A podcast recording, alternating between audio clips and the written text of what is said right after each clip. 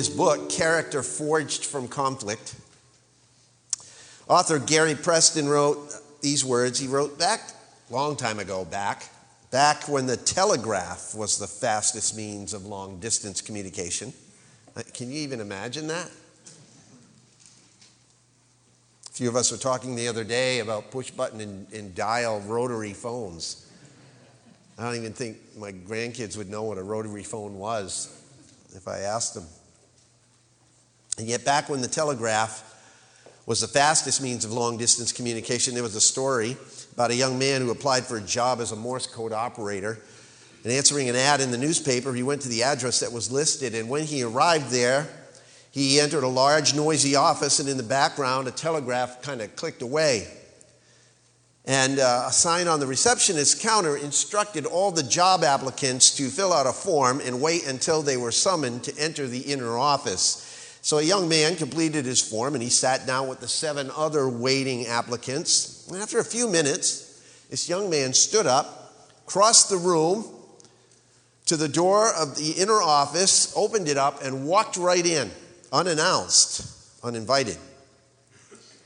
Naturally, the other applicants there perked up, wondering what in the world was going on. Why had this man been so bold to get up and do that? Well, within a few minutes, the young man emerged from the inner office, escorted by the actual interviewer, who thanked the other applicants for coming, but the job had been filled by the young man who had walked into the office. So the other applicants began to grumble to each other. And finally, one spoke up and said, Wait a minute, I don't understand something. He was the last one to come in, and we never got a chance to even be interviewed, yet he got the job. Is that fair? The employer responded, I'm sorry, but the entire time that you've been sitting here, the telegraph has been ticking out the following message in Morse code. If you understand this message, then come right in, the job is yours. None of you heard it. None of you understood it. This young man did. The job's his. Now, without beating around the theological bush this morning, I want to begin by asking a very serious question. Are our ears tuned into the truth that God is repeatedly tapping out to us through His Spirit and through His Word? Every time you and I sit in one of these services, or every time I preach one of these services, the Spirit is tapping out a message to me, to you. And it's not in Morse code. Every time we open His Word, He's sending out a message that could have a transforming effect on us. That is, of course, if we're really listening to it. So the question is are we hearing it? Turn in your Bibles to 1 Peter 4 as we continue on in this little passage in this series, which I've entitled Taking Your Faith Seriously. 1 Peter 4, verse 7 uh, through 11, we'll read the context again. The end of all things is near, Peter writes. Therefore, be of sound judgment for the, and sober spirit for the purpose of prayer. Above all, keep fervent in your love for one another, because love covers a multitude of sins. Be hospitable to one another without complaint. As each one has received a special gift, employ it in serving one another as good stewards of the manifold grace of God. Whoever speaks is to do so as one who is speaking the utterances of God. Whoever serves is to do so as one who is serving by the strength which God supplies. So that in all things, God may be glorified through Jesus Christ, to whom belongs the glory and dominion forever and ever. Amen. As I mentioned last time, here in a concentrated presentation is an urgent call, a wake up call to every true follower of Jesus. Peter, in a very concise and uh, clear manner here, alerts us, all of us, to a truth that is tremendously relevant to the church today that serious times call for a serious faith. And the question that I challenged all of us to consider at the beginning of this is are we taking our Christianity seriously enough? It's a very practical passage. Peter calls the church to some very observable actions. Last time, I touched on two. Let's review them briefly.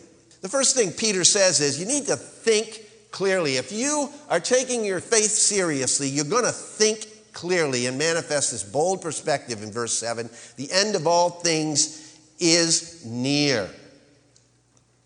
Instead of falling into the trap that the rest of the world is falling into, becoming dull, distracted, and indifferent to the reality that Christ's return is drawing near, we will not be caught catnapping when it actually happens. There's this strong sense of urgency in Peter's words here. Listen to the way that Paul addressed this same issue in Romans 13. We looked at that last time, but I want to read it to you out of the message today.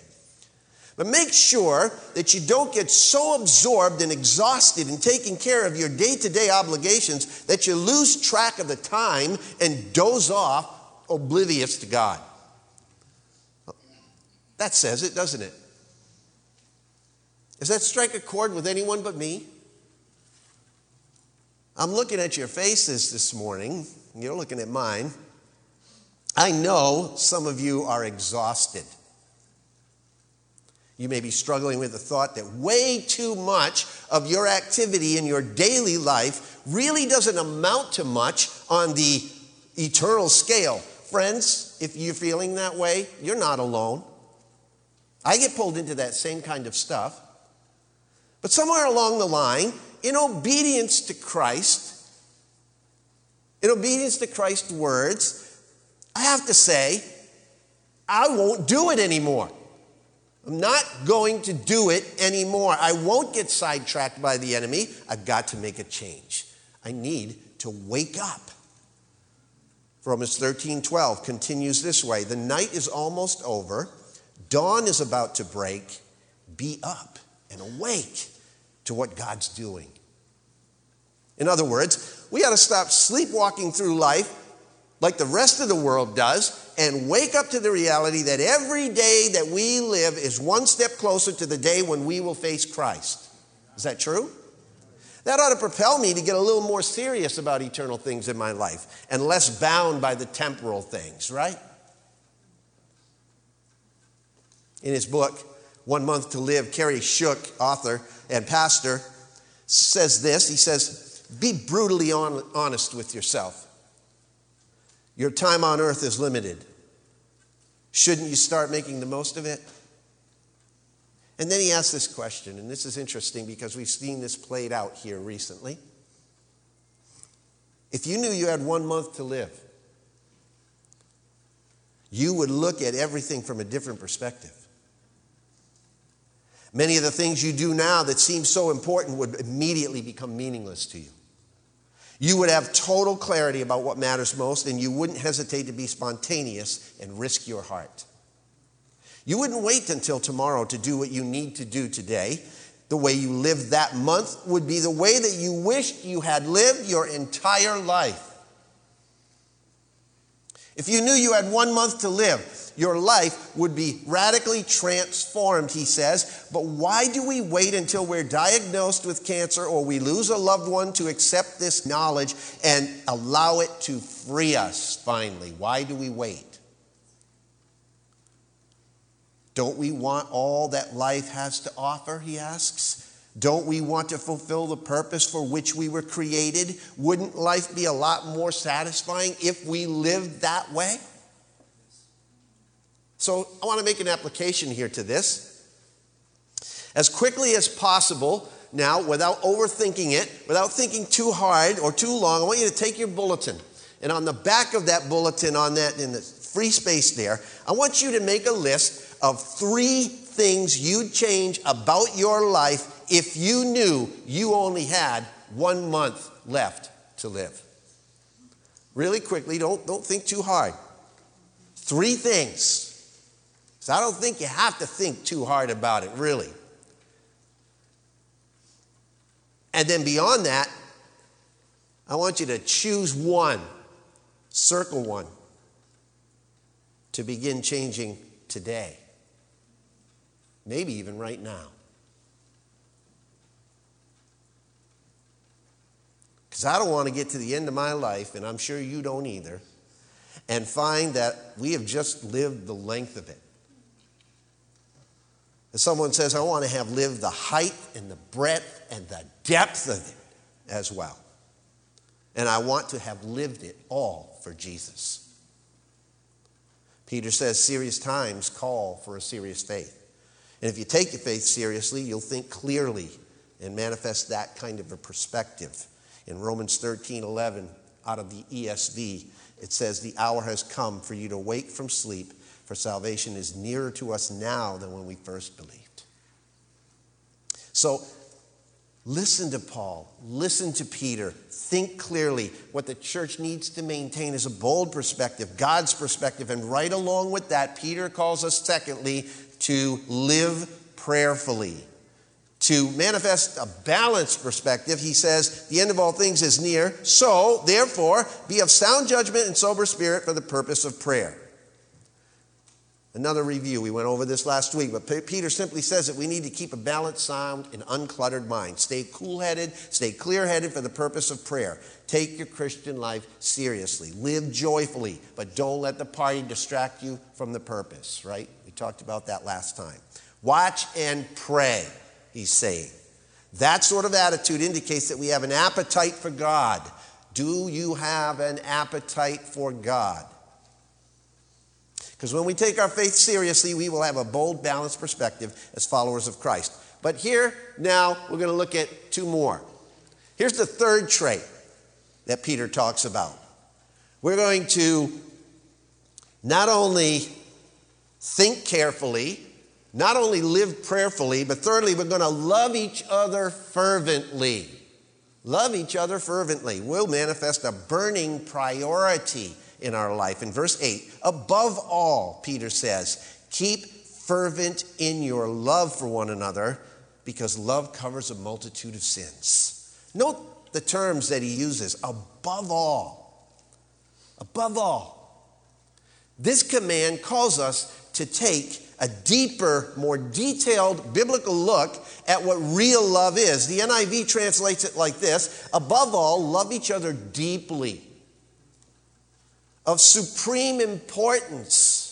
In light of the fact that Christ's return is so near, if we take our Christianity seriously, we will love each other fervently to the point of strenuousness. That's what it means there when it says fervently. The word keep fervent or love each other deeply, it means to the point of strenuousness. It means to be fully extended, straining, like you're running a race and you're hitting the finish line and you're really stretching out to hit that ribbon. Someone described it this way it's love at full stretch. Love at full stretch. If you've been around here a while, you've heard me describe the experience of being spiritually reborn or being born from above or born again, as it says in John chapter 3, verse 5 and verse 7. As being seized by the power of a great affection, arrested by God's great love for us. Well, now that we have been seized by the power of a great affection, Peter describes our responsibility now toward each other as being stretched with the power of a great affection. Stretched out. You know what that means, don't you? It means what Jesus meant. It means denying yourself and dying to self and taking up the cross and following Christ. That's love at full stretch. And again, Peter has already given us a sneak preview of that concept. If you turn back in 1 Peter to chapter 1 and verse 22, beginning in verse 22, we read, Since you have, in obedience to the truth, purified your souls for a sincere love of the brethren, fervently love one another from the heart for you have been born again, not of a seed which is perishable, but imperishable, that is, through the living and enduring Word of God. Because you've been seized by the power of a great affection, you need to be stretched out with the power of a great affection. It's an act of obedience, Peter says. We are to extend ourselves to reach each other in love. Instead of living self centered lives, we're commanded to, to give ourselves to other people. And why love at full stretch? Because you and I both know that our love will be stretched to the limit by the demands that are made on it. Is that right? Because you and I know what a stretch it will be to love some people. I've often talked about the fact that every family, every group, every church has at least one person who requires extra grace from us, right? Call them EGRs, extra grace required. You've heard me say that before. And if you look around the room and you can't figure out who that EGR person is, it's probably you. And I. Howard Marshall gives us an apt hypothetical example of that in his commentary. He says, There in your local churches, Anne, who doesn't know much about hygiene and is frankly a little bit smelly, Bill wears you out with incessant talking. There's nobody like that in this church. Kathy is unspiritual. Don doesn't get along with Evelyn. Fred treats his wife badly.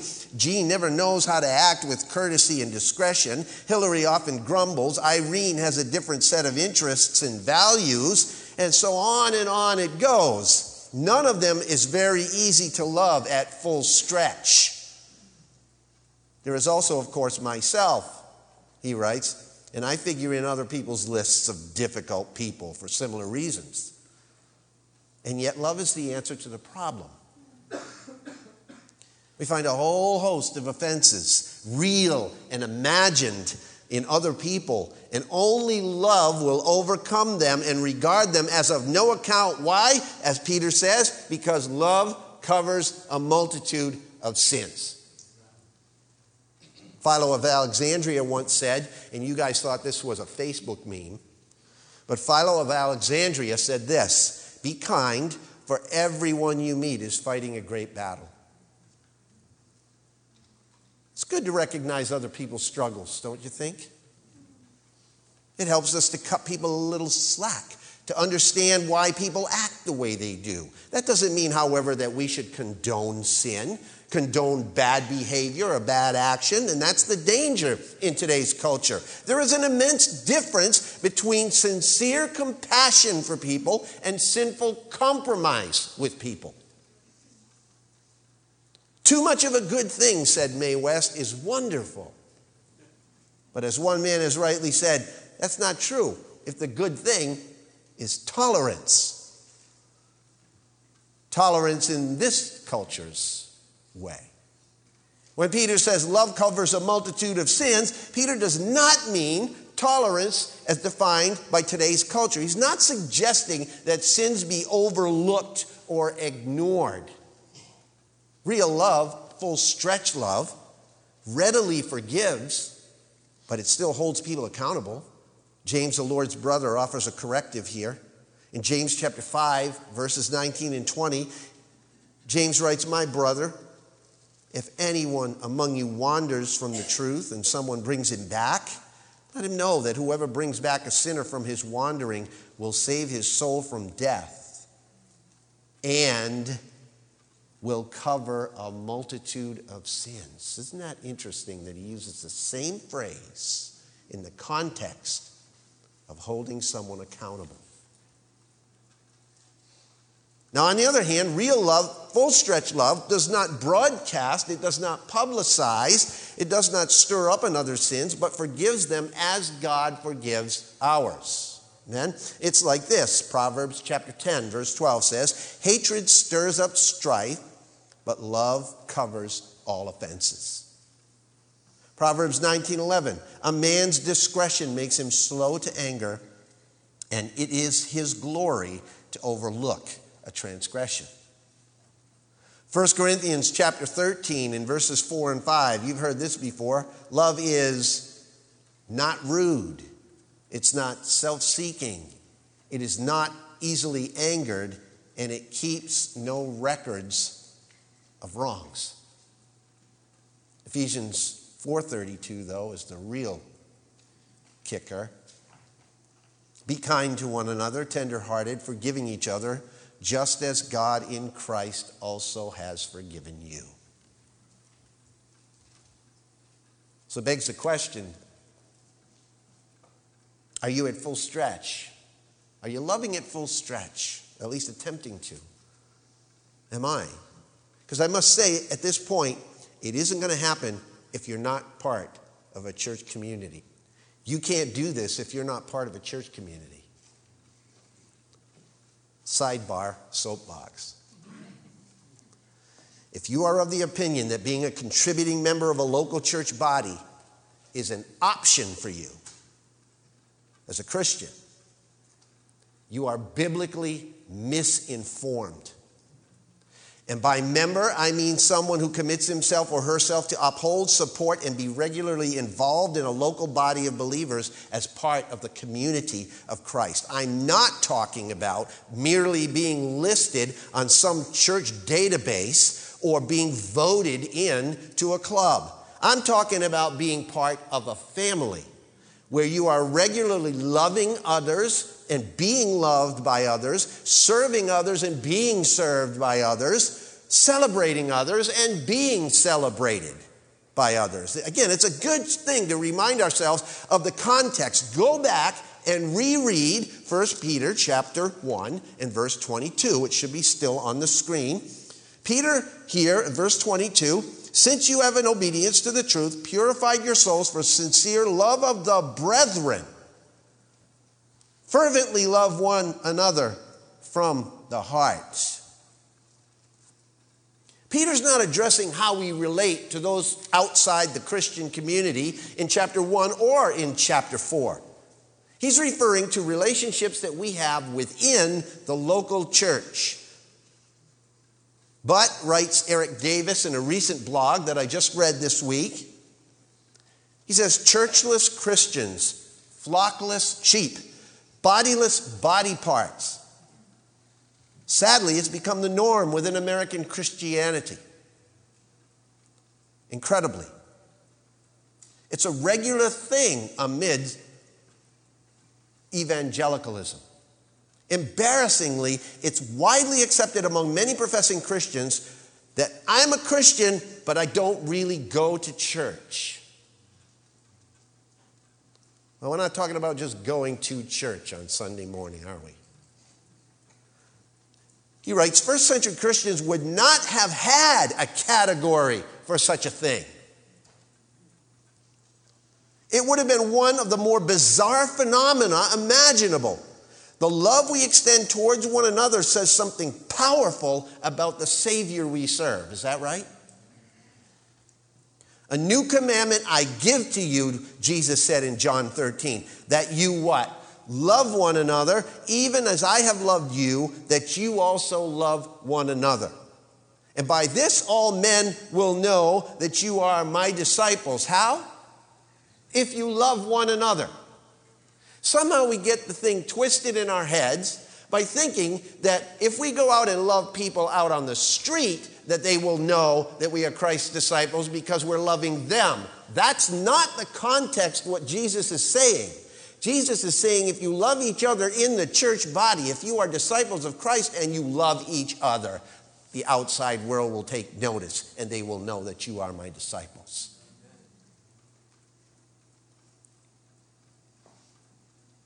And then Jesus prayed in John 17 that they may all be one, even as you, Father, are in me and I in you, and that they also may be in us, so that the world may believe that you sent me. How can you do that if you're not part of a church body? You simply cannot do what Jesus is teaching or praying for there as a flockless sheep. There are two things you cannot do alone, said Paul Tournier. One is to be married, the other is to be a Christian. And because you cannot do it alone, churchless Christians are presenting a spiritually stunted picture of Christ and his bride to the watching world. In his book, Church, Why Bother, Philip Yancey wrote these words He said, My identity in Christ is more important than my identity as an American or as a Coloradan or as a white male or as a Protestant. Church is the place where I celebrate that new identity and work it out in the midst of people who have many differences but share one thing in common. We are charged to live out a kind of alternative society before the eyes of a watching world, a world that is increasingly moving toward tribalism and division. Isn't that right? The church, as Eugene Peterson has observed, is composed of equal parts mystery and mess. Think about that theologically. We're mystery and mess, aren't we? Uh, Henri Nouwen once defined a community. I love this. He says, Community is a place where the person you least want to live with always lives. And that applies equally to the group that gathers each Thanksgiving in your home, as well as the group that congregates each Sunday morning in your church. Hebrews chapter 10, you know these verses, verses 24 to 25. We read them to you out of the New Living Translation. Think of ways to encourage one another to outbursts of love and good deeds. I like that. And let us not neglect our meeting together as some people do, but encourage and warn each other, especially now that the day of his coming back again is drawing near. The Christian who does not involve himself in a church community is incomplete. Author Bill Hull points out the disciple will miss the dynamics of interpersonal relationships, not only with those he or she likes, but with those he or she may dislike. The church helps us accept others. It's reality therapy. The church would make a great reality show, wouldn't it? But it gives us the big picture and the importance of global mission, doesn't it? Friends, love operates in the context of people, it does not operate in isolation. It doesn't. Because biblically, love is an action. It's not just an emotion, it's not just a philosophical idea. It has to have a context in which to express itself. And the context into which Peter places us as fervently loving one another is the body of Christ. 1 John chapter 4, verses 20 and 21 says, If someone says, I love God, and yet hates his brother, he's a liar. For the one who does not love his brother whom he has seen cannot love God whom he has not seen. And this commandment we have from him, John says, that the one who loves God should also love his brother. In one man's words, in our indifferent, preoccupied world of isolation and anonymity, it's a comfort to know that we're linked together. Someone cares about us.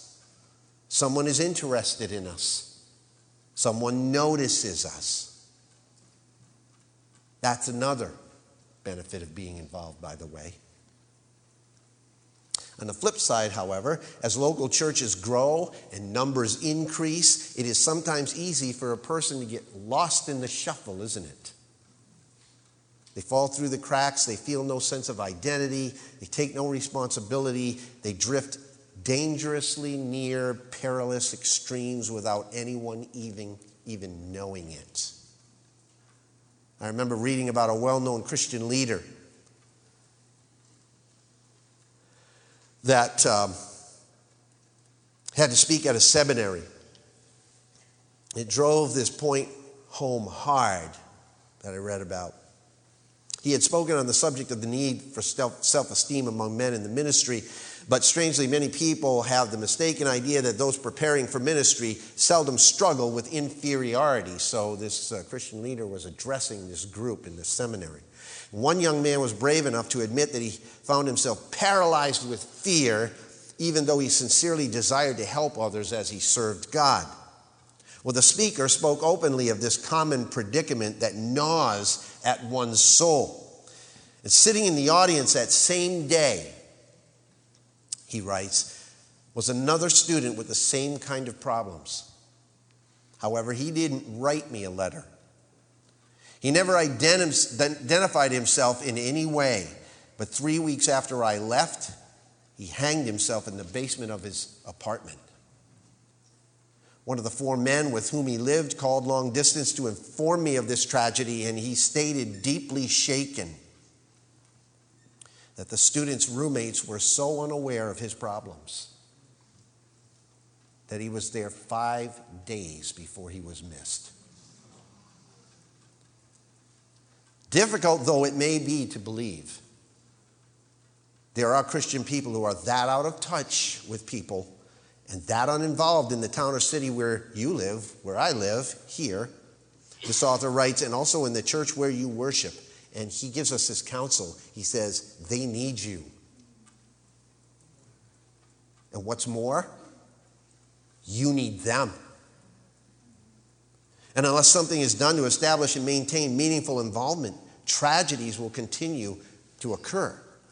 Never forget, he says, isolation is a potent killer involvement is not simply an enjoyable luxury for those who have time on their hands, it is essential for your survival. You know, one of the things Jesus said would be characteristic of the end drawing near, as Peter refers to here, is that, quote, Matthew 24 12. Jesus said, Because lawlessness is increased, what's the result? Most people's love will grow cold. It's happening all around us. It's happening all around us in the world, but it should not be happening in the church. Just the opposite, Peter says. Keep fervent in your love for one another because love covers a multitude of sins. Serious times my friends, call for serious faith. And when you're serious about your faith, you're going to think clearly with a bold perspective. You're going to live prayerfully with a balanced perspective. You're going to love each other fervently because it's a burning priority in your life. And fourthly, we're going to embrace each other cheerfully by maintaining a welcoming presence. That's verse 9. Verse 9 be hospitable to one another without complaint. Hospitality, that was an absolute necessity in the days of the early church. I don't know if you know that, but churches owned no buildings. Wow. Imagine? No buildings to take care of. They met mostly in homes. Buildings were used for other reasons. If people were unwilling to open their homes to others, meetings of the church body would have been difficult, if not impossible. Church meetings often, very often, involve, revolved around meals, thereby presenting even further demands upon individuals in an impoverished society. Teachers traveled from house church to house church, making the need for hospitality an absolute necessity, and we have letters in the New Testament that address that. Inns were scarce or of such a nature that people preferred staying with friends or brothers and sisters in Christ. In the book of Acts, we are introduced to a couple, Aquila and Priscilla, who, among other notable qualities, if you do a study on their lives, you find out that they possessed a heart, a huge heart of hospitality. The most common phrase that accompanies their names in Scripture, you know what it is? The church that is in their house. The church that is in their house. Romans 16, 1 Corinthians 16. It's a great, it's a great thing that was said about them. Because they repeatedly opened their homes as a place of ministry, and you know, they did it without complaint. And that's what Peter's talking about here, isn't it? Be hospitable to one another without complaint. How we need let, let me personalize it. How I need to adopt this attitude. Don't we all? I mean, some people have the gift of hospitality. It's like people at their house all the time. And I go to Scotland to visit my son, the pastor of the church that we attend there. They don't have a building either. Everything that happens outside of Sunday morning service when they gather together at the town hall, everything pretty much emanates out of the pastor's home. He's got a huge home. And there's people coming and going all the time. The doors are always open, always unlocked. There's people staying in bedrooms upstairs. You never know what you're going to walk into when you walk in the door of that guy's house. And I'm thinking, this guy's a saint, man. I don't know how I, I don't know how I could live that way. But it's so cool to live that way. Meals are always going on. There's always people dropping in. There's always ministry happening. You see, the thing we need to realize is that this verse was written not simply because it was a necessity in the early church, but because it has spiritual value in its own right. I know hospitality can be an exasperating chore, and it is an exasperating chore. It was then, and it is now, with overtaxed schedules, underfed wallets, poorly managed souls. Our mindset is rarely on accommodating one another. But Peter emphasizes it here, and he said that if you're serious about your faith, you will not fall short on cheerfully showing hospitality, no matter how serious the times are. And I have a feeling that as things you know, wind out of control in this world, that this quality is going to be more and more called upon. Because we're, we're not just going to be entertaining each other for dinner, it's going to be a refuge where we all seek safety, security, camaraderie, and love. Romans 12, 13 says that we are to contribute to the needs of the saints, practicing hospitality. The message says it like this be inventive in hospitality. That's pretty cool. Inventive. You never know what impact it may have or to whom you might be ministering. You know the verse in Hebrews 13, right? 13, 2.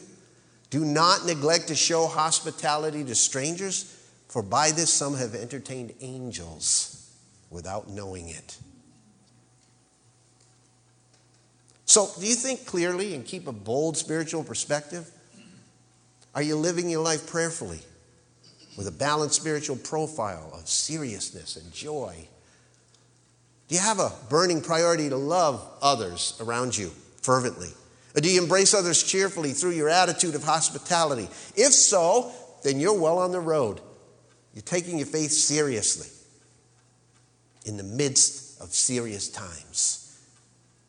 And there are a couple more things that complete the picture if we're really serious about our faith. And that's what we're going to look at next time. Two more things at the end of this text. But for now, we'll close it out. Listen, Pope Paul VI once said these words quote, Somebody should tell us right at the start of our lives that we're dying.